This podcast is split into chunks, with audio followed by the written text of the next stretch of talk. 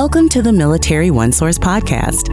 Military One Source is an official program of the Defense Department with tools, information, and resources to help families navigate all aspects of military life. For more information, visit militaryonesource.mil.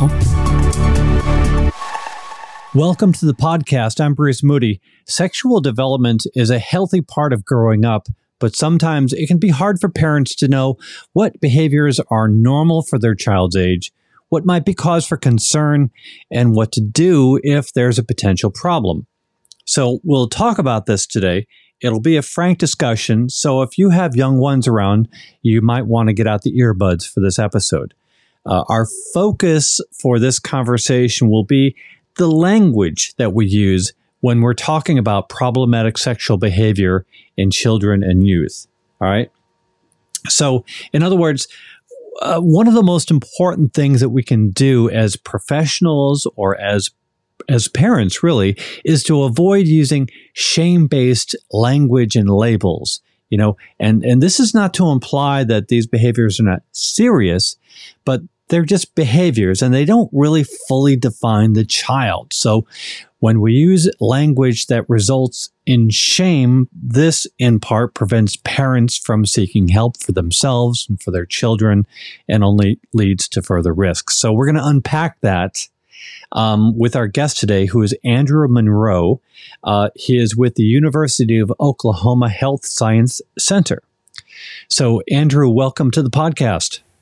Happy to be here. Thank you for having me, Bruce it's good to have you with us. And there, and, and, and this topic kind of as a subset to a larger view to this. And can you kind of get us that perspective before we jump into uh, the problematic sexual behavior?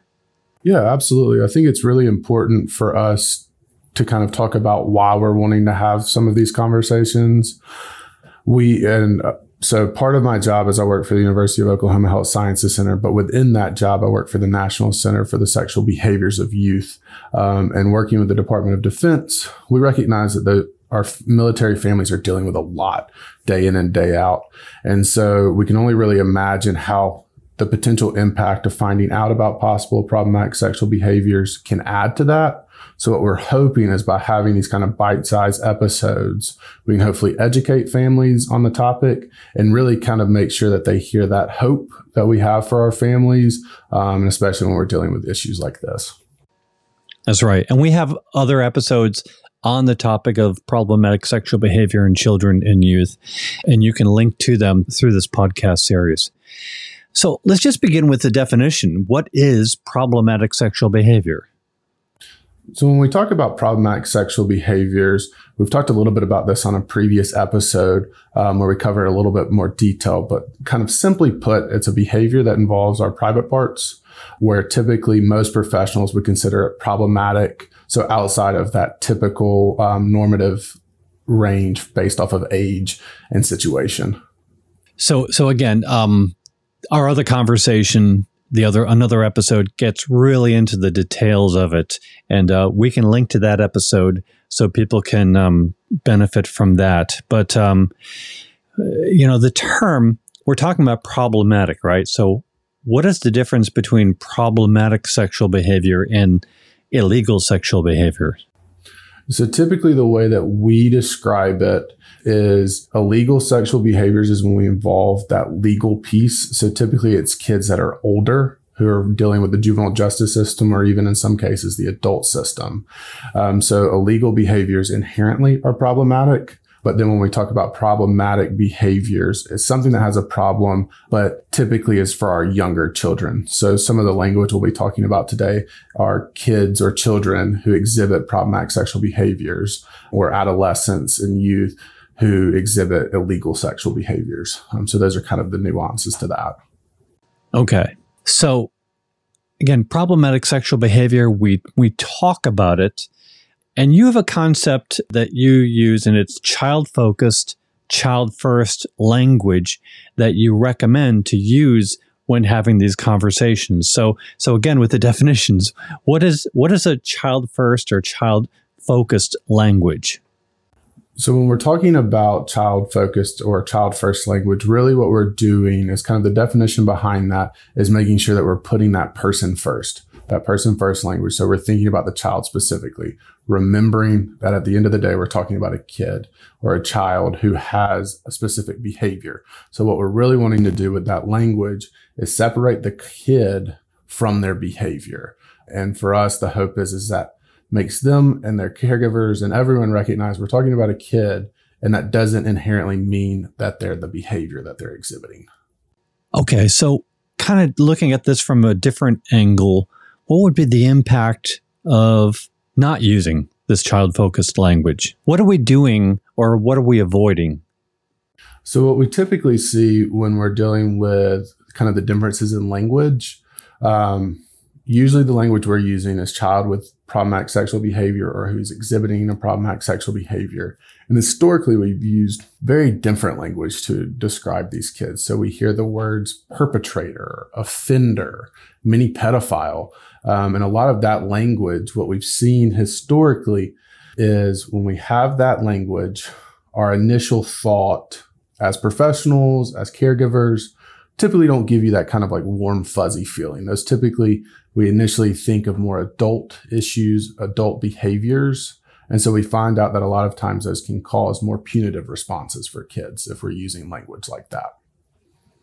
So this is about how we talk to kids, but also how adults talk to each other when they're dealing, when they're grappling with what's normal, what's not, when they're when they're trying to work through a particular behavior. Can you talk about that? Yeah, absolutely. So there's been some research on this. And I think it was in 2014, there was a study that found out that if we're using more of this adult lens language, so we're using terms like perpetrator, offender, things like that, when we're talking about children with problematic sexual behaviors, we find that people's initial response is a more punitive response, even if they know that those punishments may not be helpful for kids. So I always try to think about it. Um, I know many of us have heard like the old adage, sticks and stones may break my bones, but words may never hurt me. And what we're finding is that those actual words are typically what cause the sticks and stones and the punishments that our kids are dealing with just based off of the language we're using. Okay. So let's talk about caregivers. And so what would be the different ways that caregivers could react when they're encountering problematic sexual behavior among the children that they're looking after. What are the ways that they could react and the, the sort of language that they could or maybe shouldn't be using? So, when we talk about caregivers reacting to PSB, I think it's really important to recognize that there's a million different ways that a caregiver could react to finding out that they um, have a child who has PSB or a kid who's been impacted by PSB. And so we recognize that those reactions come from an emotional spectrum. A lot of the caregivers that we talk to, we hear a lot around that anger, fear, disbelief, hopelessness, and even believing kind of the myths about this population that there may not be any hope for their kids. Um, and so that's really where the kind of feelings coming from. And based off of those feelings, a lot of those reactions may be punitive in response. Um, so what we're wanting to do is make sure that when we're using that child first language, ultimately we're remembering that these are our kids um, and this is a behavior that's happened but like many other behaviors we have a lot of wonderful treatment out there now that can work to help curb these behaviors and ideally stop um, problematic sexual behaviors from happening in the future okay so you referenced treatment but i suppose that there is a, a long and emotional road between becoming aware of a behavior and treatment. There's just the initial reaction to it and the conversations you're having with caregivers or with neighbors and fellow parents. Do you have any suggestions of what would be some productive ways to to begin the conversation or you know pitfalls to avoid? So for us, and especially with the topics that we're talking about today, is it's so much about the language we're using because not only does that change our kind of mindset as caregivers when we're talking about our kids, but when our kids hear us talking about them in certain ways, it can change their internal kind of outlook on themselves. So what we find is, um, and I'll just use the example that I talked about earlier. If our caregivers are using words like offender, or perpetrator when they're talking about their kid. One is, is that they have a very different view of their kid in their head. There's really some like dehumanization in that language. And for our kids, if they hear themselves referred to as that, a lot of times it adds to shame and guilt about the behaviors that they've had. And it can lead to both of them having fear and hopelessness of what it looks like in the future. So what we recommend, one is for caregivers to understand that the reason why we use this language is so important because we're separating that behavior from the kid and we're recognizing our belief as therapists, our belief in behaviors is that those behaviors can change, especially when we're dealing with kids. And so if we change that language, it can help them one, remember that we're talking about their kids, but two, that there's change, change can occur to make sure that this doesn't happen again. All right. So let's take this into a, a different realm. So the change that would occur may involve law enforcement, juvenile justice personnel. So, again, uh, when we're using the language that you're recommending, how does that impact the approach and the language used when uh, adults, caregivers, professionals are dealing with and communicating with law enforcement and juvenile justice personnel? Yeah, I think it's important for us to really think about like the hope for juvenile justice. And historically, the hope for juvenile justice is it's a restorative and rehabilitative system. So our hope is, is to give kids the support they need while they're juveniles to help them move down the path that we're hoping for them instead of historically the adult courts, which are more punitive that we lay down a punishment and hope that that punishment will cause change in the future. And so when we're using this language where we're using that child focused and child first language, our hope is, is that if law enforcement is using it, juvenile justice is using it, it reminds them that we're dealing with this kid. If we give them the right supports and we give them the right resources, we can help rehabilitate them instead of putting a punishment in front of them. So the hope is, is using this language helps them to remember kind of what their place is in the kind of life of this child, which is helping to give them the supports to make sure it doesn't happen again in the future. Okay, so the place of a child is in school, in a childcare center, in whatever society that they previously existed. So what is this labeling, this language that we use? How does that impact the return to a child's world?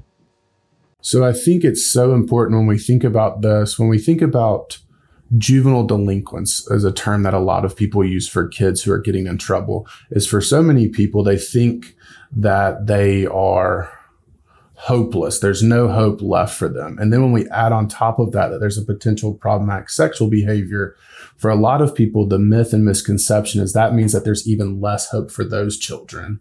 And so when we combine that, a lot of our law enforcement, juvenile justice, and schools think that there's no hope for our kids.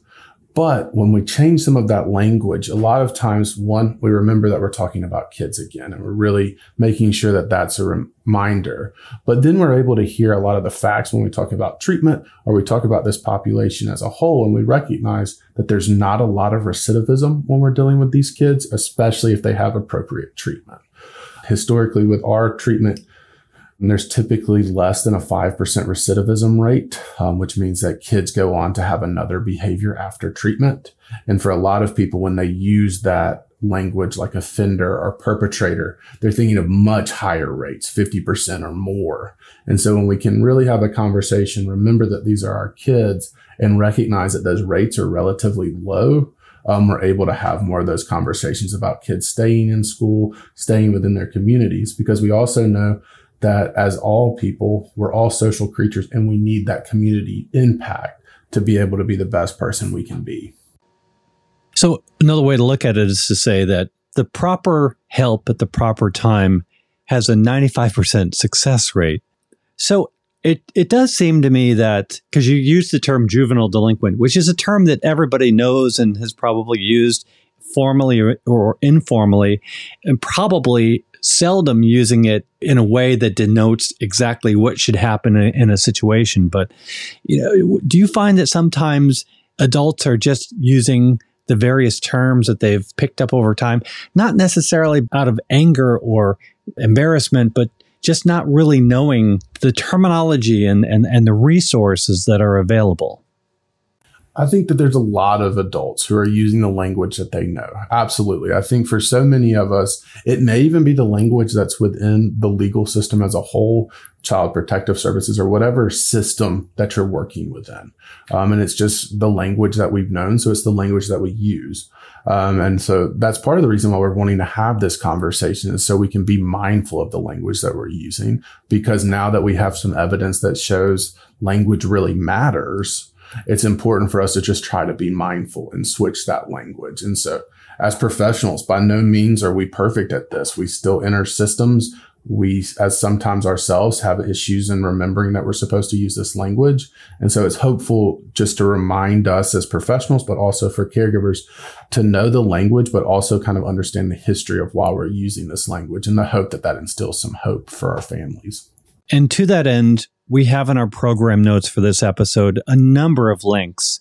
Without going through them one by one, can you just give us a general sense of um, what parents can learn, what they can get out of the various um, uh, resources we're posting? Absolutely. So we have some resources that are available that kind of do a more deep dive into problematic sexual behaviors in children and youth. So even some webinars that parents can w- watch and look over. We have linked to the National Centers page for sexual behaviors of youth. There's a part on there for caregivers that we hope will be really helpful, as well as there's a space for youth if they have questions and they want to hear from other youth that they can look at. And then we even have some tool kits to help caregivers um, when they're kind of dealing with this issue. My hope is, is that you can look at the resources that we've provided and really see kind of the underlying hope that we're hoping to give caregivers and parents that this is a really tough time. This is a really potentially scary and difficult issue to find out. But we're hoping to recognize that with the right treatment at the right time, like you said, Bruce, there's a lot of hope for our kids. Well, I appreciate the conversation. Uh, any any final words before we um, we close out?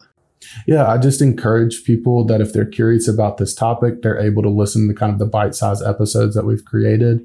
And we are happy for them to reach out to our national center if they have questions or also looking at the OneOp page because there's a lot of resources out there for so many of our caregivers. There's that sense of hopelessness and that fear that they're the only one dealing with this. But we're really fortunate. There's a lot of resources and a lot of support out there to help caregivers who are going through this to get the support that they need. Well, thank you very much. And um, yeah, we definitely will be continuing this conversation in a future episode. Andrew Monroe is with the University of Oklahoma Health Science Center. Glad to have you with us today. Want to remind you that Military One Source is an official resource of the Defense Department. We're a website, we're a call center, we're all over social media, and uh, well, we're now a podcast, so we hope that you'll subscribe. We cover a wide range of topics to help military families navigate military life. I'm Bruce Moody. Thanks for listening. Goodbye.